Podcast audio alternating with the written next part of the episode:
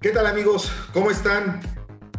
Quiero platicarles el consumo de energía del Internet, eh, que es un tema del cual se habla muy poco.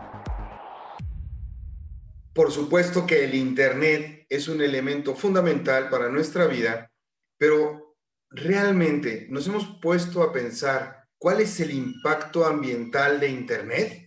Parecía muy lógico pensar que Internet nos ayuda a reducir el consumo de recursos, por ejemplo, porque no gastamos en papel, pero no es así. Cada minuto se envían más de cuarenta millones de mensajes por WhatsApp, se visualizan cuatro punto tres millones de videos en YouTube y se realizan seis millones de búsquedas en Google, entre muchas otras cosas que pasan en Internet. Y año con año los números aumentan.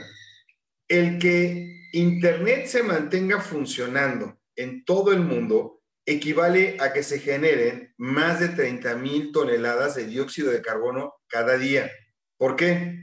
Porque cada dispositivo móvil, tu celular, tu computadora, tu tableta, tu laptop, cada servidor de cómputo que tiene los, los archivos, o sea, todo lo que se conecta a Internet va a contribuir en este impacto negativo para nuestra atmósfera. En otras palabras, subir la foto del día a Instagram, almacenar archivos en la nube, ver películas en Netflix, contestar tus correos electrónicos, genera una demanda de energía eléctrica bastante elevada.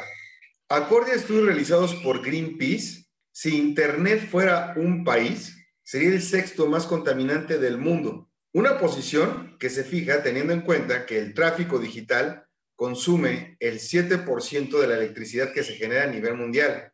Plataformas como Netflix, Amazon Prime, Google o YouTube gastan cerca de trescientos cincuenta mil millones de kilovatios de electricidad por hora en todo el mundo. Esto es el equivalente al cuarenta por ciento de todas las necesidades de Alemania. Para darnos una idea, se piensa que al dejar de aceptar recibos impresos, se produce mucho menos contaminación.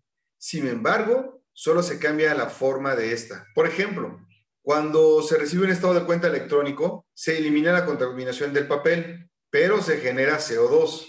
Cada correo electrónico puede aportar hasta cincuenta gramos de carbono, dependiendo si es solamente un texto o si contiene imágenes o archivos adjuntos. Los grandes volúmenes de emisión de carbono tendrían consecuencias climáticas y ambientales severas, pero no todo es tan malo como se lo estoy dando a entender ahorita, porque las compañías globales son conscientes de ello y han emprendido acciones para disminuir la huella digital a través de fuentes de energía renovables.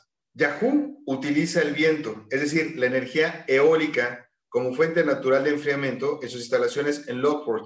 Google ha invertido doscientos millones de dólares en una planta de energía solar en Alemania. Facebook tiene su, su centro de datos en Islandia y Suecia, eh, una zona polar que le permite reducir en cuarenta por ciento el consumo de energía. Apple ha asumido el compromiso de que su cadena de suministro y sus productos sean cien por ciento neutrales en emisiones de carbono para el dos mil treinta.